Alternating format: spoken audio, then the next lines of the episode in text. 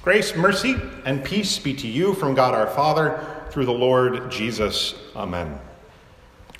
Our mission as a congregation is to welcome all people into the kingdom of God by fostering relationships. And we believe that this is all centered upon Jesus, who welcomes all people into the kingdom of God by restoring relationships, restoring relationships between God and humanity, and restoring relationships, therefore, one to another. And as people who live in that, we desire to carry that out and to live in it as well. And so today, we get a glimpse into Jesus carrying out this very work of welcoming and of fostering relationships. There are certain jobs, certain professions today that, for whatever reason, often carry with it various negative connotations. For instance, the term lawyer If somebody is a lawyer, it may conjure up, well, maybe you know some lawyer jokes. Maybe you have ideas of someone being sneaky, dishonest, or a downright liar, right? And we have this like synonymous joke about lawyer and liars. They sound kind of the same. It's not true of lawyers, right? Wholesale. But we have this cultural picture that brings with it assumptions about a person's character. We do similar things with doctors, right? Doctors, sometimes maybe a bit more uppity, maybe a bit more wealthy, even if that's not necessarily the case. Car mechanics, right? Because the assumption about a car mechanic is you have to find a good one. Why? Because the rest of them are crooks. Again, it's not actually true, but we talk and we function this way. Or think about the notions that come up for someone who is maybe an IRS agent or if a tax auditor knocks on your door. Jesus sees a tax collector by the name of Matthew and he says, Follow me. Matthew got up and followed him. Tax collector is not simply a profession, it's one that, when is mentioned, brings with it all sorts of negative responses and connotations. Tax collectors, wholesale, pretty much throughout the Roman Empire, were despised. And not just by the Jewish community, by the other groups within the Roman Empire as well. It was often assumed that tax collectors were greedy and dishonest because of the way that they would have to do their work. They would make bids on collecting taxes. And so there might be this greedy sense that, well, if I can make more money than what I bid, I can walk away with more. They're often seen as being harmful to the poor. There's even some historical evidence that in Egypt, when harvests were bad, and a village got wind that a tax collector was coming to town, it wasn't impossible for that entire village to leave their town and set up their village somewhere else. Can you imagine? Right? Can you imagine? We don't vacate towns and cities to avoid people today in that way because we don't have to. We just don't answer the door if they knock, right? We create distance through virtual means, screening our calls or just not calling somebody if we don't want to interact with them. Many Jewish people in those days, right? Tax collectors kind of despised around the Roman Empire. Many Jewish people viewed tax collectors as traitors, to add that. Because, well, tax collectors worked for the ruling and oppressive power of Rome.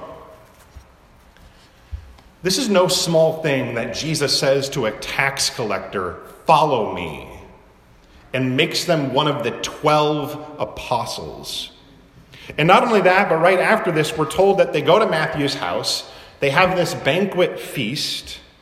And Jesus doesn't simply have a meal with Matthew, but there's a whole bunch of other tax collectors there, and also a bunch of sinners. The word sinner here is probably not being used in a general way that we often do, as in the song that we just sang. Excuse me. Um, not in the sense of all have fallen short and uh, have sinned and fallen short of the glory of God. Uh, instead, these may be people who have specifically done things offensive towards God that are public to the community, right? They may have done something, maybe they're like the known town thief or something like this. Or maybe they haven't done anything necessarily offensive to God, but they are viewed with disgust by other people around them as, right, quote unquote, the sinners. While we do not know anything specific about this group that's there, what we do know is the response of the Pharisees. Why does your teacher eat with tax collectors and sinners? This isn't a neutral question, right? This isn't the Pharisees saying, oh, that's, that's interesting what Jesus is doing. I'd like to learn more about this. No, regardless of what sinner stands for here, these words bring with them venom and disgust. Why does he eat with tax collectors? Which, again, isn't a bad profession, right?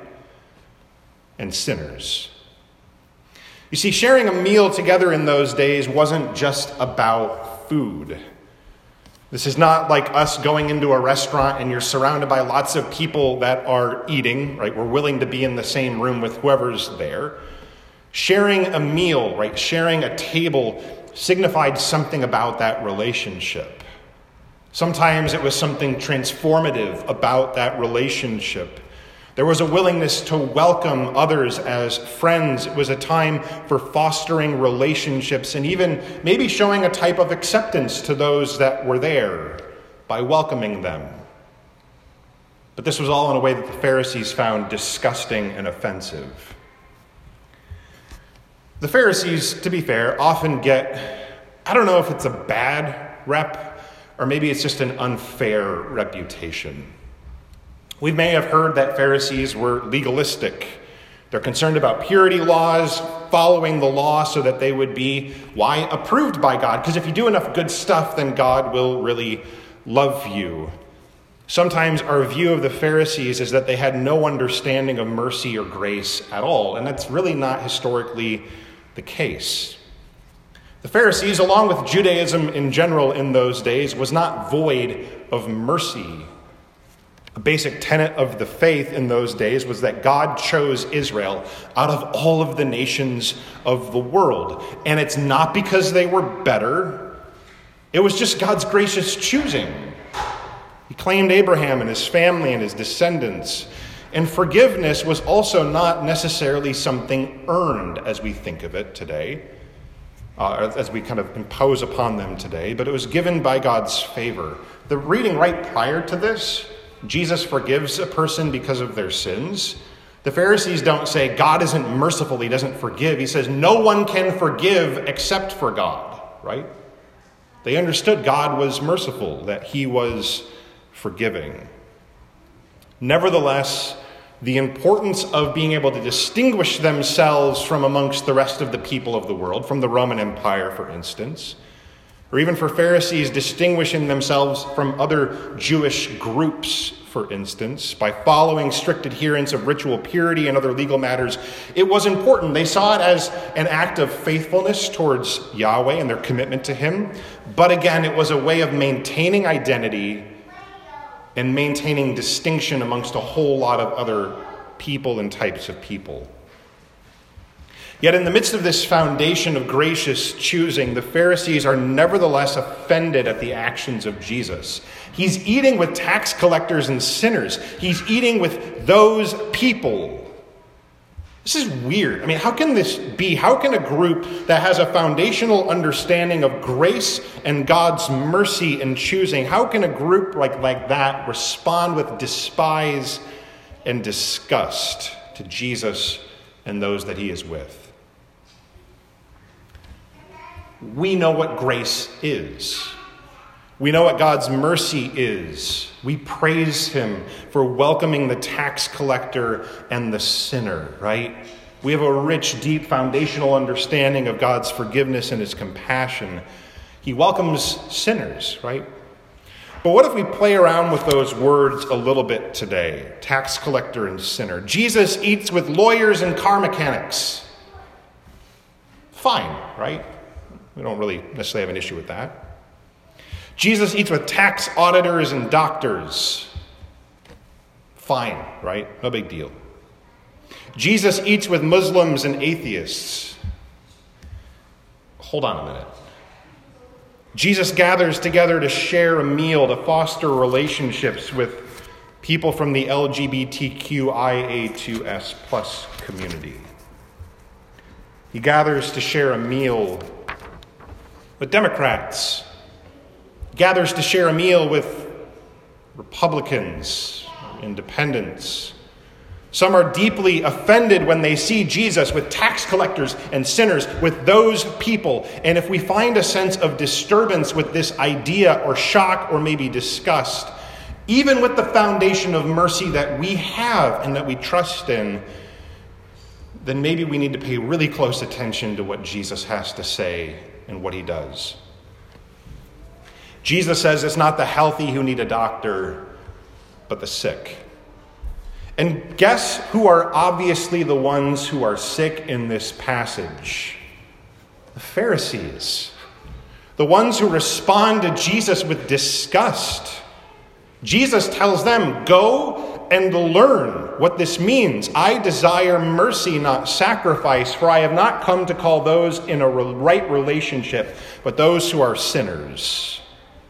This is, to be sure, loving of Jesus to say to the Pharisees. He is being compassionate to them still, but it's probably also a bit offensive to these religious leaders, right? To the Bible experts of the day, go learn what this means. And then he quotes the scriptures.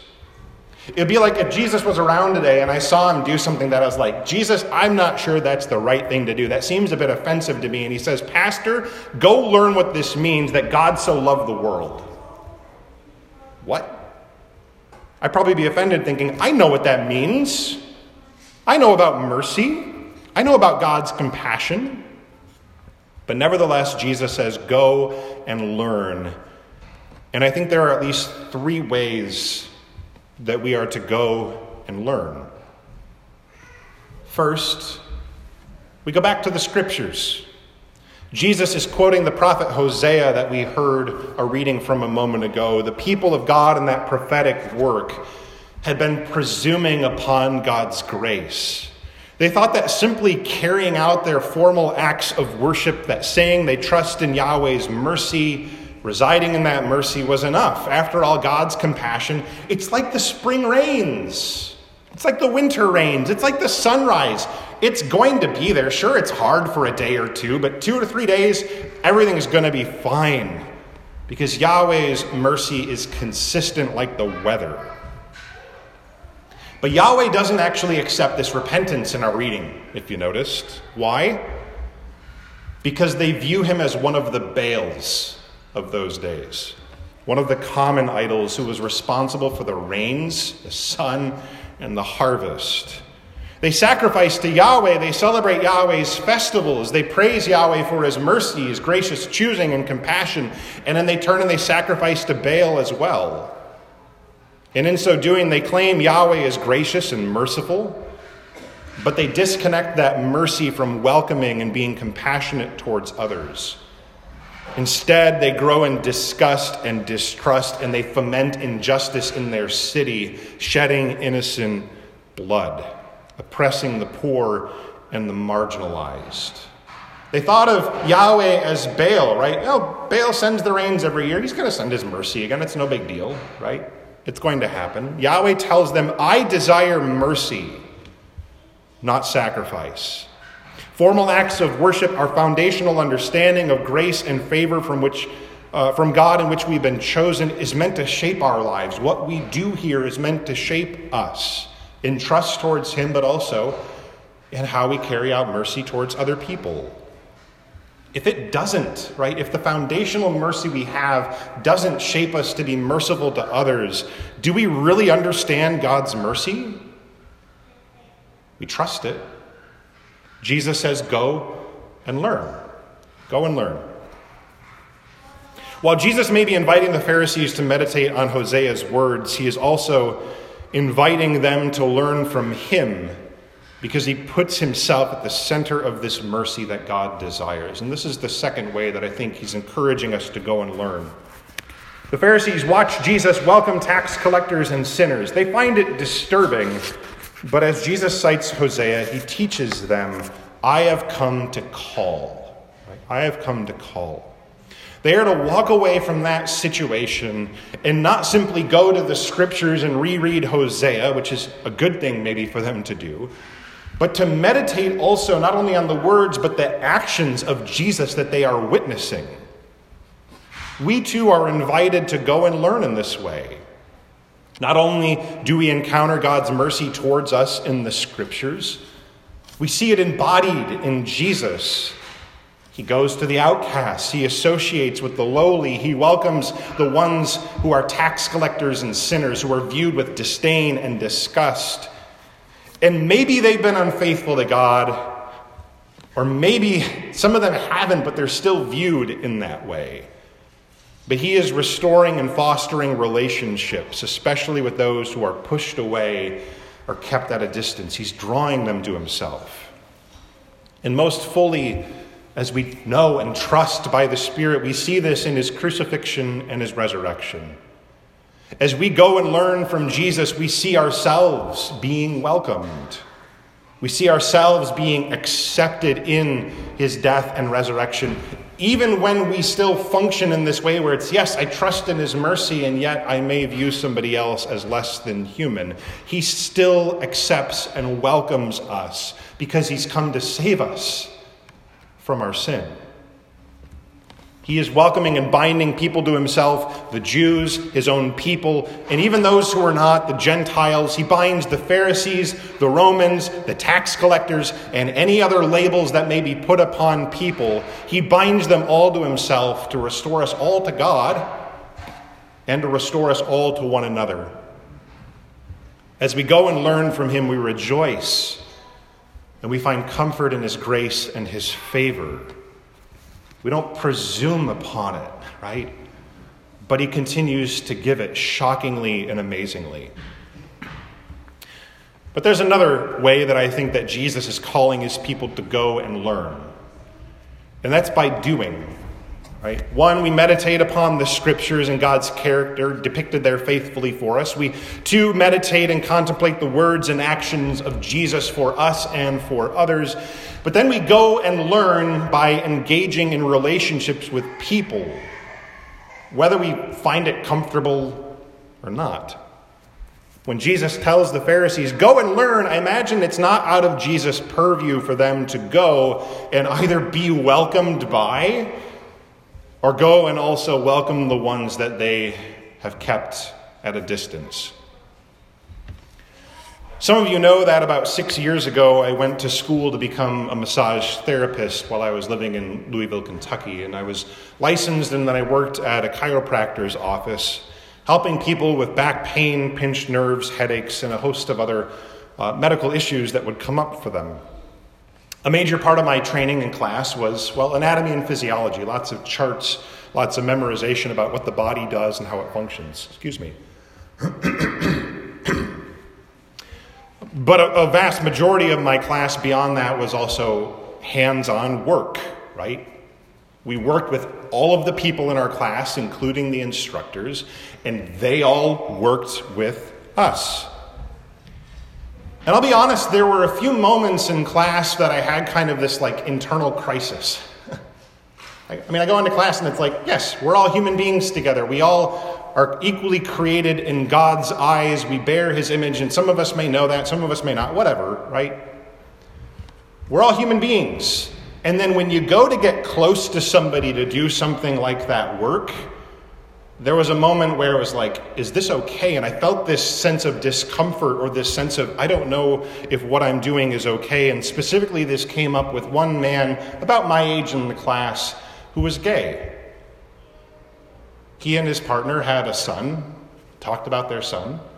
And there was this moment where it was like, is this okay? And I had to check myself because I realized I was no longer viewing and treating that person as a human being because of that anxiety right? It was unfair in that regards. I was acting more like one of these Pharisees in that regard. I had to go and learn in that situation what it is to do mercy because in that moment I was somebody who was sick who needed a doctor. I needed Jesus' compassion. I needed to go and learn what it is to do mercy and carry out compassion that I say is foundational for me and that I trust in. And it's not a whole lot different for people in other professions, for instance, as well. And maybe you experience this in your own profession. Jesus says it's not the healthy who need a doctor, As I talked about with the kids, if a sick person comes into a clinic, it doesn't matter who they are. It doesn't matter what they've done.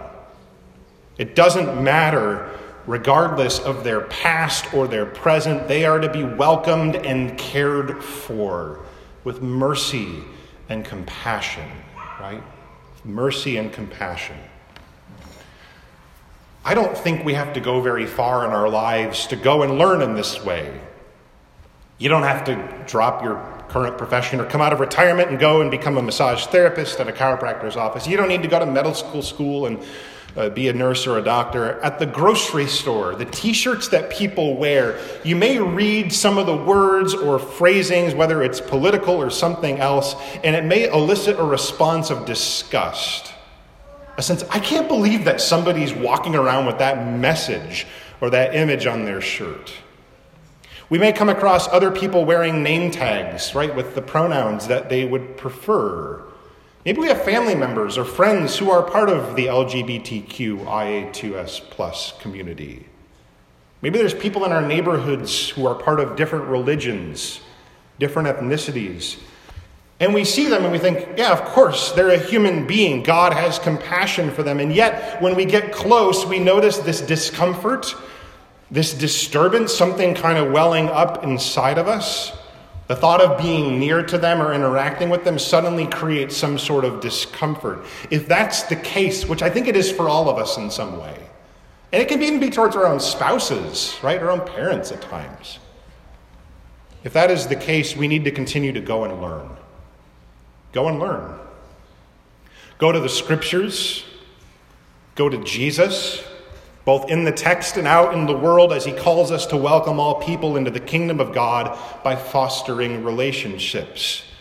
This may not mean like hosting a big banquet meal with a bunch of people you don't know, like right, bringing over a bunch of IRS tax auditors or something like this. That's not what this text is about. Maybe it's something more mundane. Maybe it means a phone call to a family member to invite them over for a meal. Maybe it's a phone call to a family member or a close friend to, we'll just go out for coffee together. Maybe it's to seek out having a face to face conversation with somebody so you can make an apology for ostracizing them in some way or treating them with disgust. Maybe it's working on better recognizing that disgust and fear when it shows up in our daily interactions, the assumptions we make about people at the store, to learn to better recognize those things. Even when we're driving down the interstate and we look over and we see somebody else behind the wheel, whatever assumptions we may make about them. Maybe it means just striving for kindness in our words being willing to say a, a, nice greeting towards somebody else, regardless of the message that they're putting forward.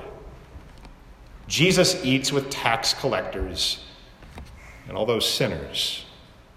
Jesus says, Go and learn what this means. I desire mercy. I desire mercy. We live by that mercy every single day. But that which we receive from God he also calls us to embody as we have been and as we continue to go and learn to do in deeper and deeper ways.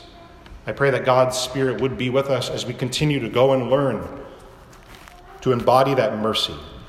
In Jesus' name, amen. Now may the